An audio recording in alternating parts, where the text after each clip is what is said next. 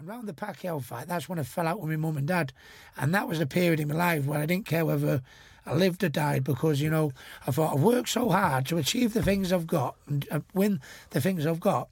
And I haven't got my best mate, Billy, who's been there from day one. And I haven't got my parents and my family around me. That was the reason why I did it for in the first place. So from that period, that it went really went really bad for me. Did you go and have help, professional help? Did you talk to I. I, I did in the end because I couldn't. I couldn't do it. I tried to kill myself, and several times, Frank. You know, I, I, I had the knife at my wrist. You know, whether I'd been to the pub or not.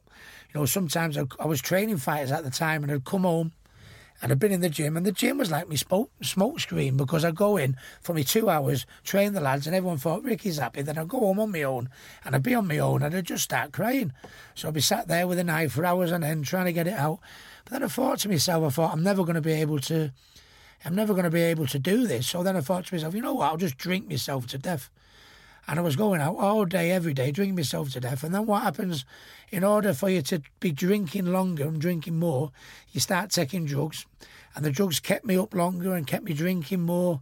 And then it went for like just went for a period where I didn't care who I was with, and um, it just one day, you know, when Millie, my second child, came along, I thought it's not about you no more. It's about your kids. Get your act together.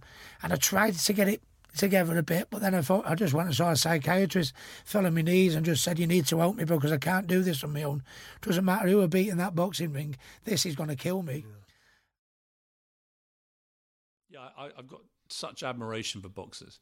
And I've got to know a few of the sort of more iconic ones over the years, which has been a great honour. Lennox Lewis, I did Celebrity Apprentice with Lennox Lewis, and with Donald Trump as the host.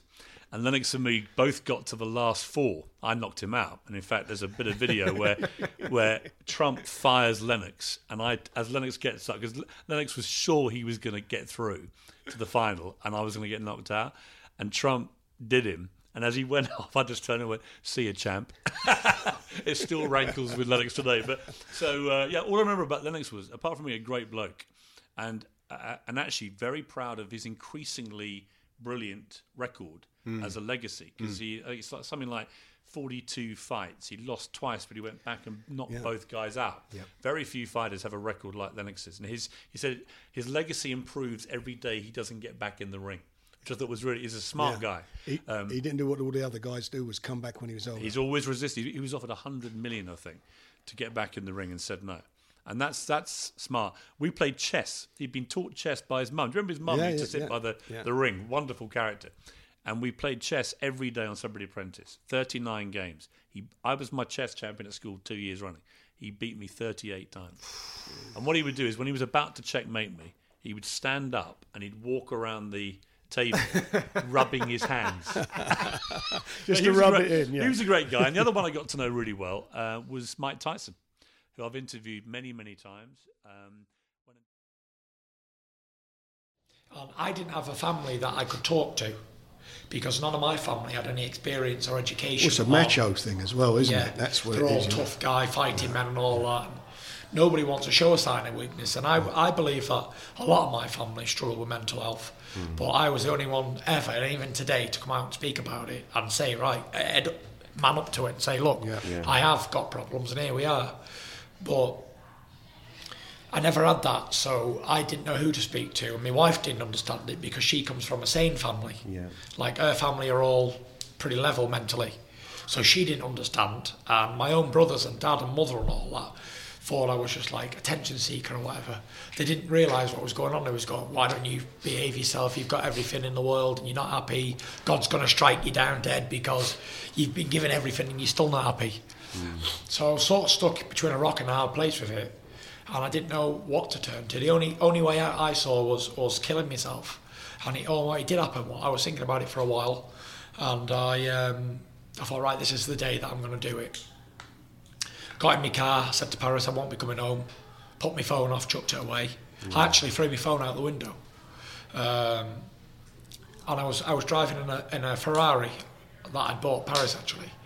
Um, and I was heading towards the bridge at very high speed. I won't say because I'll get a driving ban. But uh, and I was going to crash the car into a bridge, and that was going to be how I was going to go out. Saw it on a movie once.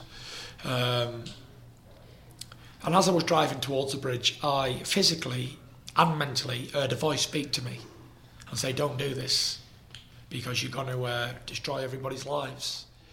Um, think about your kids and all that."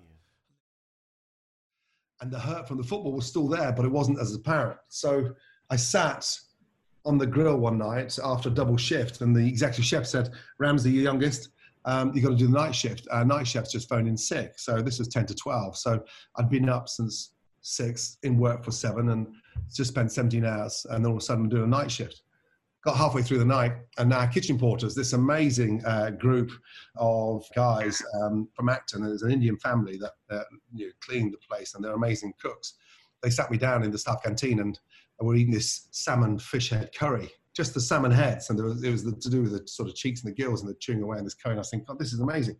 I got a, a catering magazine that was sat in the staff canteen, and on the cover was Marco Pierre White that just opened up his restaurant at Harvey's so I finished that morning, yeah. sort of 6.37, uh, went straight to Victoria train station and phoned him, you know, uh, told him exactly, you know, what I've gone through, where I am. I'm not very happy. I'm not learning as much as I want to. He said, um, when can you come over? I said, I can come over now. So I left the station from the phone box, wow.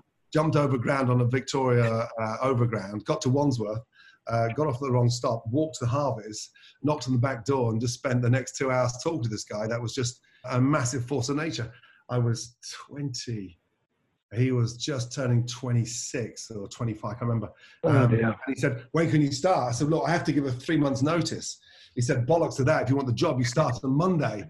Um, so literally, I started on Monday. And that was it because, you know.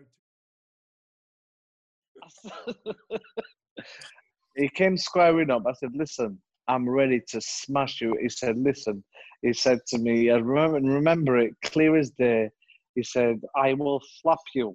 I will flap you. And I went, I went, listen, I'm in front of you. Bring it on. And I thought he was going to do a move and he didn't. And I ended up throwing the right hand. But I barely touched him. I hit him on, I just caught him in his mouth. And he looked at Frank and he said to Frank, he cut my lip. I thought his hand was going to go up. So I just threw this right hand and it didn't connect properly anyway. But Frank's right. If you'd have let me at him, oh gosh. But we get on now. We get on. So, uh, uh, there's only there's only an incident that, that comes to mind, and like what the reason I'm saying that is like with Naz, he was fearless. You know, when you think about it, the size of Chris. Talk to me about that famous picture with Gazza, which is obviously an iconic moment now. But can you remember it at the time? Yeah, that was that was the season we won the FA Cup. I mean, um, I was suspended for the game away at Newcastle, but I went in on the Monday morning, and all the lads were raving about this young lad. And he was, it, you know, people get carried away. They still think Gazza's like ten or twenty years younger than me. He's not. He's three or four years younger than me. We were we were roughly the same age. You know what I mean? I mean, I think I was 21 and he was 18, something like that. But anyway, they came down in the league before the cup game, and I'd heard all about him and this wonder kid and everything. And I was told to man to man marking by Don Howe, and I got the ump with it in training. But anyway, I went out, and then we were jostling for position, and one of my my old mates, who was the manager when I was under 10s or under 12s up at Bedmond in Watford, always told me if they get too close, just reach behind them and grab them by the nuts. So for some unforeseen reason, very technical. yeah, I'll tell yeah. you what, as a rugby player, he's just been banned for doing the same thing in rugby. Yeah, Joe Marler, wasn't it? Joe Marler, Frank. Yeah, that's it. It's all changed. The world's changed, Vinnie. Well, it proves that it has. You talk about how the world's changed. When I did it, everybody was like, "Oh my God, this is fantastic!" It, and it's the funniest picture, and it's the most iconic football picture of all time, bar one or two, maybe. And now yeah. the guy does it in rugby or something like that, you know, and and they're on about banning them and everything. It's absolutely ridiculous. Piers said the world's gone nuts. It has, yeah. And I had Gazza by him, so don't worry about that.